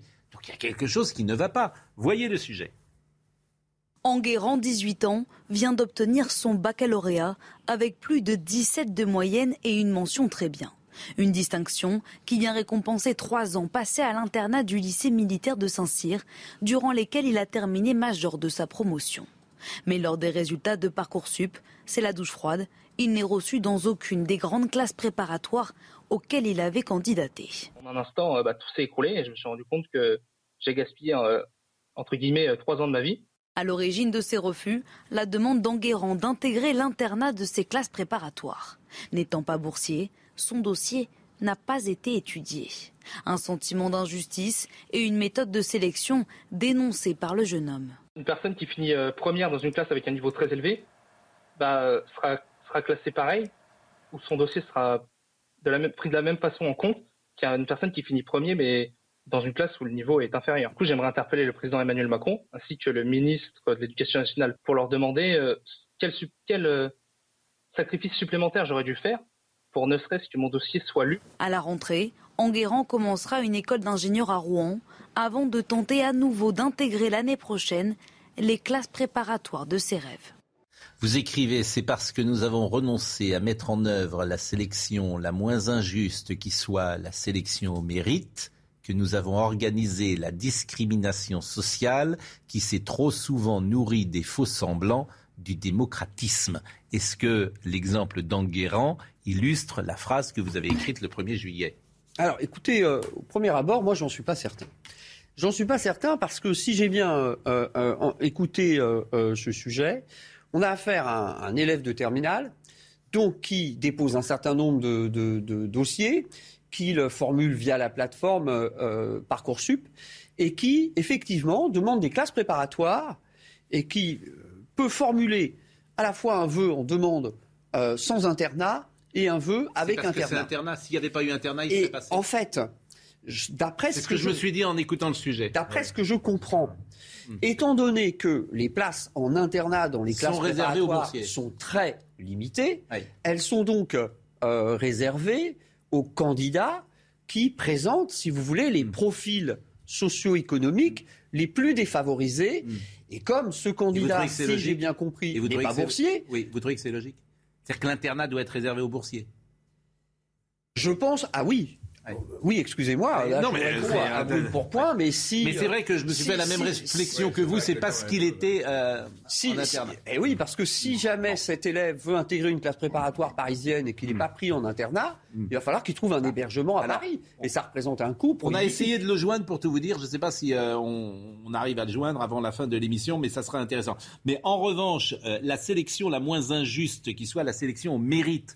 Mais alors là, on peut en parler pendant des heures. Qu'est-ce Quel est celui qui a le plus de mérite? Celui qui vient d'un milieu extrêmement défavorisé, dont les parents ne parlaient pas forcément français et qui arrive à une note d'excellence, mais peut-être pas la meilleure de la classe. Est-ce que lui, il a le plus de mérite que l'autre qui est un gosse de bourgeois élevé euh, avec euh, au milieu de la culture depuis euh, toujours et qui est peut-être meilleur que celui dont je viens de parler, mais pour lui, c'était plus facile? Qui a le plus de mérite? Personne ne peut répondre à cette question. Personne ne peut répondre à cette question parce que la question de la définition et de l'évaluation du mérite est effectivement extrêmement complexe et qu'il ne suffit pas euh, d'être un crack en philosophie ou en mathématiques ou en histoire pour avoir nécessairement davantage de mérite qu'un autre élève. En revanche, euh, euh, vous l'avez répété deux fois, Monsieur Pro, en revanche, ce qu'il faut ici dénoncer, c'est la récurrence, la permanence avec laquelle, depuis 40 ans, on feint d'ignorer que lorsqu'on cesse d'opérer la sélection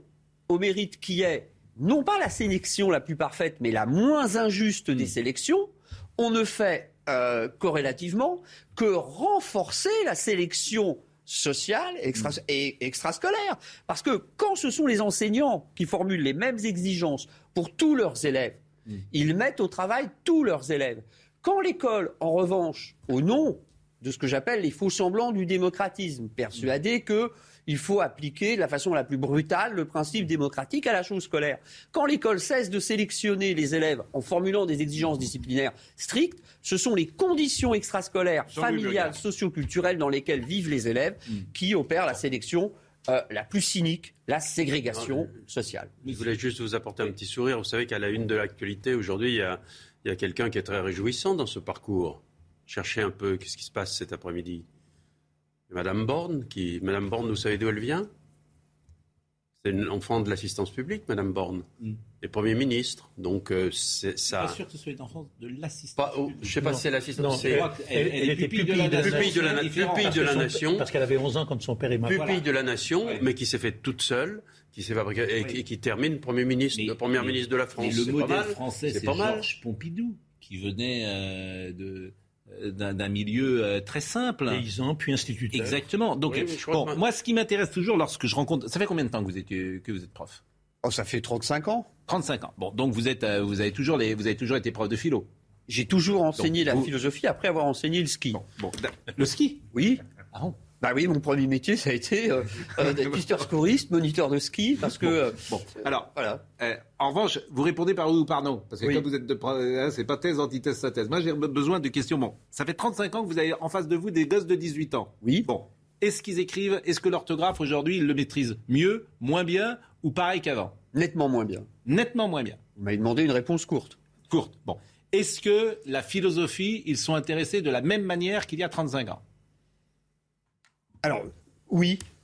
Oui, parce que euh, il me semble que le devoir du professeur de philosophie, c'est non seulement de participer à la formation du jugement critique pour contribuer à la formation du citoyen responsable, mm. mais que euh, euh, la vocation du professeur de philosophie, c'est de montrer par l'exemple qu'il donne, de, c'est de montrer que la philosophie n'est pas une discipline abstraite, et que la philosophie, c'est rien d'autre qu'un effort qu'on peut faire aussi que ça peut être utile. Euh, pour. Euh, Vous écrivez ceci, ça m'a intéressé, en croyant libérer l'enfant de l'autorité des adultes, en affirmant que ces derniers ne doivent pas le gouverner, mais lui laisser la liberté de se gouverner lui-même.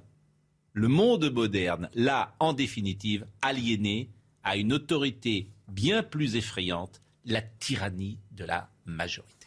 Alors ça, c'est pas moi qui le dis, c'est moi qui le qui, euh, c'est pas moi qui le dis, c'est Anna Arendt, philosophe euh, bien connue, donc émigrée aux États-Unis et qui publie en 1961 un ouvrage euh, qui va acquérir une grande postérité, La crise de la culture, dans laquelle elle, consacre un chapitre très important à la crise de l'éducation. Et vous le citez effectivement dans le papier, c'est pour ça que. alors, ça rejoint un peu Brighelli, oui. qui expliquait que. Alors, Brighelli, il est très caricatural. Il dit un, élève, c'est pas là pour parler, c'est fait pour écouter, qui se taisent, ils ne savent rien, et moi je vais leur apprendre. Et il combat ce qui s'est passé depuis 40 ans, où on a mis l'élève au centre et que ce n'est pas l'élève de décider de ce qu'on va lui apprendre. Oui, absolument. Absolument. Moi, je crois à une école dans laquelle euh, c'est le savoir qui est au centre du système et, pas l'élève. et non l'élève. Mais attention, c'est pas parce que le savoir doit être euh, au centre du système, parce que le savoir, l'instruction c'est la condition justement de l'élaboration d'un jugement réfléchi et critique qui contribue à former un citoyen responsable, que pour autant, l'enseignant doit être indifférent à l'élève. Est-ce que c'est notre plus grand drame finalement, l'instruction l'instruction, euh, l'éducation nationale. Est-ce que c'est pas la, mère de toutes les batailles? Est-ce que c'est pas là qu'on a peut-être le plus perdu en 40 ans? C'est-à-dire qu'on a des jeunes gens qui savent pas si Louis XVI est avant de Napoléon Ier, qui ne connaissent plus euh, l'orthographe, qui sont inaptes à la lecture, qui ne, sont, euh, je veux dire, l'étude, la capacité de se concentrer, de faire des efforts, de travailler, d'aimer l'effort, d'aimer l'effort. Tout ce qui faisait que nous étions des petits écoliers euh, assez sages, aujourd'hui tout cela a disparu et tu en fais des adultes perdus. Moi je crois que euh, l'éducation, euh, c'est, comment dire, c'est la pièce maîtresse du dispositif républicain et que la défiance des Français qui s'est fait jour depuis plusieurs décennies vis-à-vis de la classe politique, vis-à-vis du pouvoir, vis-à-vis de la République, elle tient précisément à, aux difficultés euh, que nous avons depuis maintenant euh, plus de 40 ans à assumer la promesse républicaine Laurent de l'école à même de libérer. Parce que c'est des sujets qu'on a eu de nombreuses fois et ces paroles-là qui sont en plus parfois caricaturées, Briguelli pareil, c'est-à-dire qu'on vous dit bah oui vous êtes des ringards, oui vous êtes d'extrême droite, oui vous êtes des réactionnaires, oui bon lorsqu'on parle comme ça, hein, c'est cela qui est dit parfois face au pédagogisme. C'est intéressant de dire le savoir plus que l'élève. Qu'en pensez-vous, Laurent Geoffrin? J'en pense euh, deux choses. C'est vrai, vous avez raison sur les difficultés euh, du système scolaire. Il n'y a aucun doute, il y a beaucoup de difficultés. Moi, ce que j'ai vécu, moi, quand j'étais gamin, parce qu'on dit c'était mieux avant, je ne suis pas sûr, moi. Quand j'étais gamin, en, fin de primaire, il y avait une orientation automatique pas automatique, sur les notes. Et évidemment, c'est des enfants de, classe populaire qui allaient dans des filières courtes, ils allaient passer le certif, ou bien ils allaient un peu plus loin en classe de transition. Et, c'était une sélection sociale, on le voyait bien, ça se voyait sur l'apparence physique même des gens. Et ceux qui allaient au lycée, en général, statistiquement, étaient soit des enfants d'enseignants, soit des enfants Sauf de... que ça marchait mieux, euh, vous dit ben, M. Omadia. Statistiquement, on dit, statistiquement la promotion sociale marchait mieux il y a 40 ans. mais attendez, moi, il y, a deux choses. Est-ce que le niveau moyen a beaucoup baissé? Est-ce que la, promotion sociale... oui, le niveau moyen. Attendez, le, à l'époque, le, les trois quarts des gens, pratiquement, ils ne continuaient pas de toute façon. Donc leur niveau n'avait aucune importance. Ils allaient à l'usine directement, au bout de deux ans. Donc, donc le, si ces gens-là qui allaient à l'usine à l'époque, aujourd'hui, ils sont dans le système scolaire. Alors évidemment, c'est comme ça, c'est massifié. Le, Est-ce que le niveau a vraiment baissé? Il faudrait comparer de classe d'âge à classe d'âge. Si vous comparez d'élève à élève, c'était pas les mêmes élèves, puisqu'à l'époque ils étaient sélectionnés, donc ils étaient meilleurs, évidemment. Je vais, vous répondre à ça. Euh, c'est Georges Steiner qui a été professeur un peu partout mm. dans le monde qui expliquait que le niveau des élites a baissé. C'est-à-dire que euh, euh, quelqu'un au plus haut niveau du système à la fin du 19e siècle, début du 20e siècle, en sait plus parce qu'il parle latin, parce qu'il parle grec, parce qu'il a fait ses humanités, parce qu'il a étudié la littérature, etc. Il en sait plus, il en connaît plus que un une normalien d'aujourd'hui. Moi, j'ai fait Sciences Po en C'est Steiner qui le disait. En 71 ou 12, je ne me souviens plus. Euh, le, niveau de l'époque, à mon avis, était plus bas que le niveau d'aujourd'hui. C'est beaucoup plus dur aujourd'hui d'entrer Po. Deux, petites choses. D'abord, que, ça a été Je crois qu'on est en train de joindre Enguerrand. Donc, il est avec nous, Enguerrand, là, là? Et parce que c'est important euh, d'avoir effectivement une précision. Bonjour euh, Enguerrand et félicitations d'abord. Ça est-ce que, est que ça marche? Est-ce que ça fonctionne? Enguerrand, vous êtes ce jeune bachelier, 17 euh, sur 20 de moyens. Oui, je vous entends. Vous êtes major de votre promotion. On avait une petite interrogation sur Parcoursup. Est-ce que vous êtes refusé parce que vous avez demandé toujours l'internat ou est-ce que vous êtes refusé parce que euh, c'est des classes préparatoires euh, dont vous n'êtes pas, euh, dont vous êtes exclu. En clair, si vous n'aviez pas demandé l'internat, mais uniquement les classes préparatoires, est-ce que vos choix auraient été acceptés? Bah, quand je suis allé voir les, sur parcoursup les résultats, sur les 20 prépas, il y en a une seule où, au niveau pédagogique, j'aurais pu être accepté, c'est Pierre Corneille. Mais avec l'internat, ça n'a pas pu le faire. C'est pas passé. mais vous répondez pas à ma question. Euh, est-ce que euh, si vous n'aviez pas demandé l'internat, est-ce que vous seriez euh, reçu dans ces classes préparatoires? Euh, Non, quand je regarde les classements pédagogiques, même seulement le pédagogique, ça aurait jamais pu passer. D'accord. Donc ça, c'est absolument aberrant. Euh, mais alors, qu'est-ce que vous allez faire, euh, Enguerrand? Bah, Je me suis tourné vers une euh, école d'ingénieurs sur Rouen euh, pour la rentrée. Et quelles sont les écoles euh, prestigieuses de la République que vous aviez demandées? Vous parlez des prépas? Oui. Euh, J'avais demandé beaucoup de parisiennes. Euh, donc euh, Stanislas, euh, La Canale, euh, Saint-Louis. J'en avais demandé euh, vers Rouen, donc vers où j'habite. Donc j'ai demandé Corneille. J'avais aussi demandé à Bordeaux. Et euh, bah, au- aucune ne m'a accepté. Bon, euh, Vous aviez peut-être. Il y a Prépa Ginette également, qui est une des prépas les plus euh, prestigieuses de France? Ouais, j'avais aussi essayé, mais le dossier n'a même pas été étudié. Bon, donc il n'a pas été étudié. Donc voilà un cas, mais peut-être que le ministère nous écoute. Vous êtes donc majeur de votre promotion. Vous avez mention très bien au bac. Vous avez euh, 17 sur 20 euh, de moyenne générale. Je ne sais pas ce qu'en pense M. Obadia, mais ce système est quand même aberrant. Alors, je pense que cette situation est, si on se fie aux déclarations de ce jeune homme, incompréhensible. C'est-à-dire, si effectivement il a bien pris soin de demander telle ou telle prépa avec internat et bien pris soin aussi de formuler le vœu de la même prépa sans internat, et si son dossier est aussi impeccable qu'il semble l'être, cette situation particulière, qui n'est tout de même pas révélatrice de la situation euh, globale du système d'affectation par Pourquoi elle ne serait pas révélatrice? C'est un parce que là- exemple. L'exemple fait foi. Ah non, l'exemple fait foi, mais l'exception ne fait pas la règle. Donc euh, nous avons énormément. euh, nous avons, Il est bon en rhétorique. Il va revenir. Vous êtes bon. nous avons énormément, euh, comment dire, d'élèves qui présentent des dossiers tout à fait euh, intéressants, tout à fait performants, et qui sont recrutés euh, selon le critère de leur mérite En scolaire. Je pense qu'il faut que vous fassiez quelque chose quand même. Je pense que, j'imagine, les services de ministère euh, de l'Éducation nationale peut-être nous écoutent-ils à cette heure-là. Peut-être sont-ils réveillés. Donc, euh, ça serait bien euh, qu'ils euh, entrent en contact, pourquoi pas, avec vous, parce qu'il y a quelque chose d'aberrant qu'un élève euh, aussi brillant ne puisse pas accéder. Vous avez fait trois ans d'efforts, disiez-vous dans le sujet qu'on a vu tout à l'heure, euh, trois ans d'efforts qui sont réduits, non pas à zéro, bien sûr, mais euh, qui pourraient être récompensés d'une manière différente. Dominique Jamais. Écoutez, je suis embarrassé parce que c'est un problème énorme. Un problème colossal que celui de l'éducation en général. Et on s'aperçoit, on dit beaucoup tous ces jours-ci, que c'est le premier problème. Mais de quoi parle-t-on? Il faut euh, comparer des choses comparables. Euh, par exemple, euh, il y a un point, je veux dire, ça, ça peut s'aborder par tellement de biais. hein. Il y a un point qui est capital. Est-ce que la sélection doit se faire sur le mérite et purement sur le mérite ou en fonction de considérations sociales Donc, est-ce qu'il doit y avoir discrimination positive ou pas Et quel doit être l'équilibre? Premier point. Deuxième point, je parlais de comparer des choses comparables. Euh, il est de fait qu'il y a, sinon une faillite, au moins un discrédit et une baisse de qualité de l'enseignement de l'éducation nationale. Mais euh, il y a un problème, euh, excusez-moi monsieur, il y a un problème qu'on n'aborde pas beaucoup. Euh, Qu'est-ce qui est en cause? La qualité des enseignés ou la qualité des enseignants? Et c'est un mélange des deux aussi. Bon, troisième point. C'est vrai que je ne vous ai pas posé la question, est-ce que les enseignants ont baissé?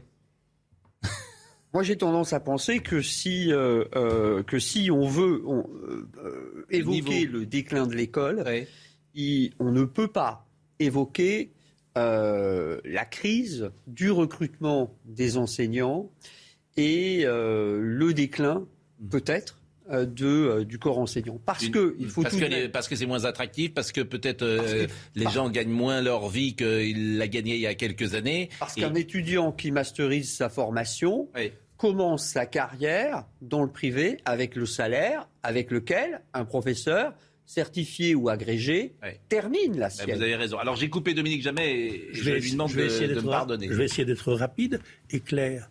Il y a une différence euh, capitale numérique entre une société d'il y a 150 ans, 120 ans, où chaque année il y avait 5000 bacheliers, et une société où il y a 700 000 bacheliers. Non mais nous, ce qui nous intéresse, c'est il y a 40 ans. Bon, eh il y ben, a 40 ans, c'était eh, mieux, eh ben, en clair. Non, non, attendez.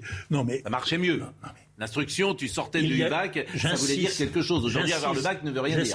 Remontons seulement à 40 ans, si vous voulez, hmm. et non pas maintenant. Il y a une différence entre une société où la totalité d'une classe d'âge est admise dans l'enseignement supérieur et celle où ça n'était pas le cas. Et puis, il y a une différence fondamentale aussi entre une société qui était une société relativement immobile, où il y avait des enfants exceptionnels qui gravissaient les échelons de la société, mais où il y avait une fierté ou une résignation ouvrière, une immobilité paysanne qui faisait que tous les gens... Mobilité paysanne, il y a 40 ans, la France était plus rurale il y a 40 ans, euh, Dominique.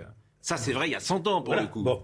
Eh, bien, eh bien, on est passé d'une société qui était plutôt immobile à une société où il est prévu que les enfants s'élèvent dans leurs conditions sociales par rapport à leurs parents. Si vous voulez, euh, C'était vrai déjà dans les années 50-60. tous, les, tous, les, pères paysans, tous les enfants énarques. C'est ça l'idée.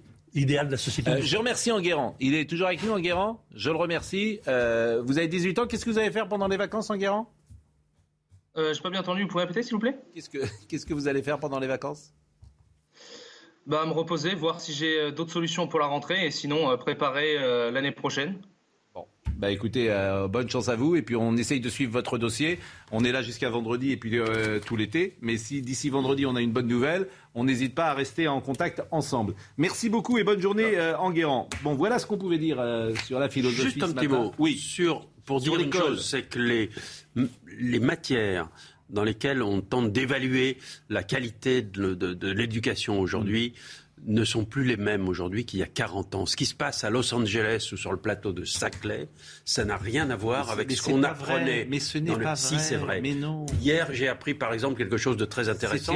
C'est que sur le plateau de Saclay, on a les meilleurs mathématiciens du monde. Mais ce que vous dites, vous l'avez entendu comme moi. Mais pardon, mais ce n'est pas vrai. Le monde et l'éducation changent. Jean-Louis, non. Les connaissances changent, mais bien sûr. Jean-Louis, les matières du bac. C'est pas parce qu'on est plus fort en, on n'enseigne pas l'instruction civique aujourd'hui. Vous dites, on ne sait plus rien. Jean-Louis, les matières du bac, ce sont les mêmes qu'il y a 40 ans Non, non, c'est pas vrai. Mais non. Mais non, écoutez, l'histoire, l'histoire a changé.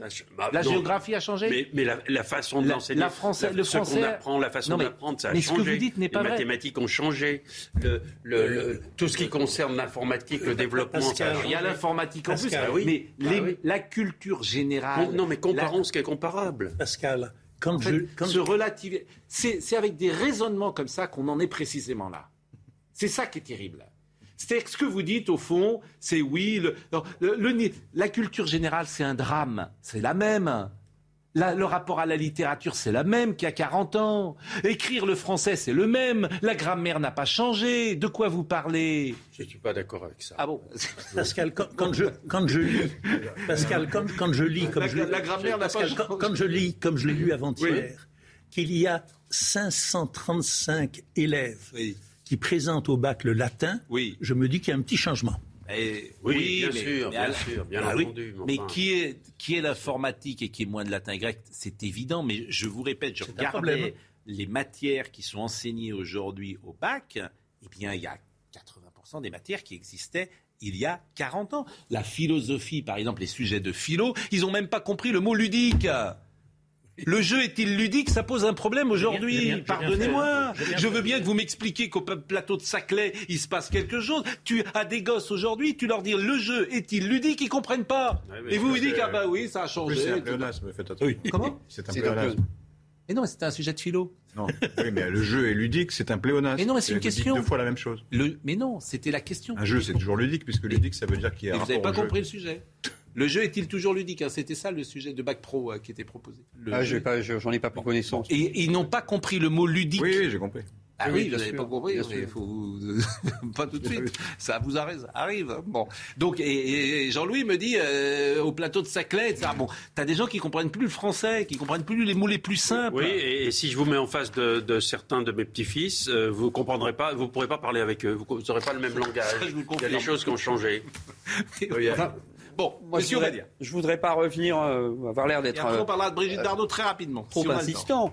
Mais ce dont vous parliez c'est bien de la possibilité qu'avaient les enfants de la classe ouvrière il y a 40 ans, il y a 50 ans, même si c'était difficile d'accéder au lycée, d'accéder à l'université, et euh, euh, de l'extrême difficulté aujourd'hui pour cette même population d'accéder à l'université. Il faut quand même savoir que la population des élèves des, de Normal Sup, de Polytechnique et de l'ENA, elle a été diminuée euh, par deux. Il faut savoir qu'aujourd'hui, dans la dernière enquête PISA, on met en évidence que 2% seulement des élèves de l'ENA sont issus euh, de la classe ouvrière, que 1% des élèves de Polytechnique sont issus de la classe ouvrière. Donc le drame de notre système éducatif, c'est qu'en visant l'objectif de la démocratisation, il a renforcé les inégalités. Vous, avez dit cela et c'est frappant, mais il y a également moins de paysans et moins d'ouvriers dans la population française. Bien sûr. Bon, euh, l'homme inachevé, Claude Obadia, préface de Bertrand Vergely. Je rappelle que vous êtes agrégé de philosophie, vous enseignez à l'université de Paris-Cergy à Sciences Po Saint-Germain-en-Laye. Vous êtes par ailleurs professeur à l'ISC Paris et dans le second degré, vous êtes auteur en 2011 d'un essai intitulé Les Lumières en Berne. C'est la première fois que vous veniez, c'était très intéressant de vous écouter. Merci beaucoup. Regardez votre élève, où elle est aujourd'hui, grâce à vous. Audrey Berthaud. Vous l'avez eu enfin. Euh, Absolument. Tous les, jours, je la vois avec euh, un jour c'est Kant, un jour. N'oubliez pas, prof de ski, prof de ski. Un jour, un jour c'est Schopenhauer, le lendemain c'est. Prof agrégé de ski. C'est Platon. Ouais, Elle est connue dans notre maison avec toujours un livre de philosophie à, la main. Euh, cher Audrey Berthaud, euh, la Minute Info. Et face au Covid, à Nice, le port du masque devient obligatoire dans les transports. C'est ce qu'a annoncé Christian Estrosi sur RTL ce matin. Le maire de Nice a pris un arrêté municipal qui entrera en vigueur lundi dans les bus et les tramways. Il a précisé que le gouvernement le recommande, mais il sera obligé d'y venir. Émilie Koenig a été placée en détention provisoire. C'est l'une des djihadistes françaises les plus connues rapatriées de Syrie hier. Cette femme de 37 ans est accusée d'avoir recruté pour le groupe État islamique et appelé à commettre des attaques en Occident. Enfin, coup d'envoi de l'Euro féminin de football aujourd'hui en Angleterre et cette polémique autour des primes reçues par les Françaises. Elles recevront, elles recevront 24 000 euros chacune. C'est presque 12 fois moins que les hommes. À titre de comparaison, l'année dernière, pendant l'Euro, les joueurs français ont été éliminés en huitième de finale. Ils ont perçu 173 000 euros de primes. Ça, c'est un bon sujet. effectivement, est-ce que les femmes doivent être payées comme les hommes en matière de football, sachant que les droits ne sont pas euh, les mêmes. Il faut être payé en fonction de ce qu'on gagne, vous croyez pas Les recettes ne sont pas, ne sont pas les mêmes. Vous avez parlé du plateau de Sarclay, évidemment, parce qu'il y a les quatre grandes écoles, l'école normale supérieure, l'école polytechnique, euh, centrale, Supélec et l'Institut euh, d'optique. Et il y a Polytechnique les meilleurs mathématiciens du monde. j'ai bien compris. Merci, euh, Monsieur Obadia. Euh, merci Laurent Geoffroy, même si vous étiez très désagréable à mon encontre tout à l'heure. Mais bon, je vous pardonne parce que, vous êtes toujours agréable. Euh, toujours. Mais j'ai un grand cœur, vous le savez. Merci, cher Dominique. Alors, la semaine, moi, je suis plus là la semaine prochaine. Je ne sais pas si vous êtes encore en vacances. L'émission continue, mais je ne sais pas si. Eh, bien sûr. On sait qu'elle s'effondrait. Oh, non, mais vous pourrez venir. Hein. Au contraire, vous aurez tout le loisir avec euh, euh, Elliot Deval, Julien Pasquet, tous ceux qui vont animer euh, l'émission. Je vois Nelly Denac qui est là et qui va prendre notre place. Je la salue dans un instant. Donc Nelly.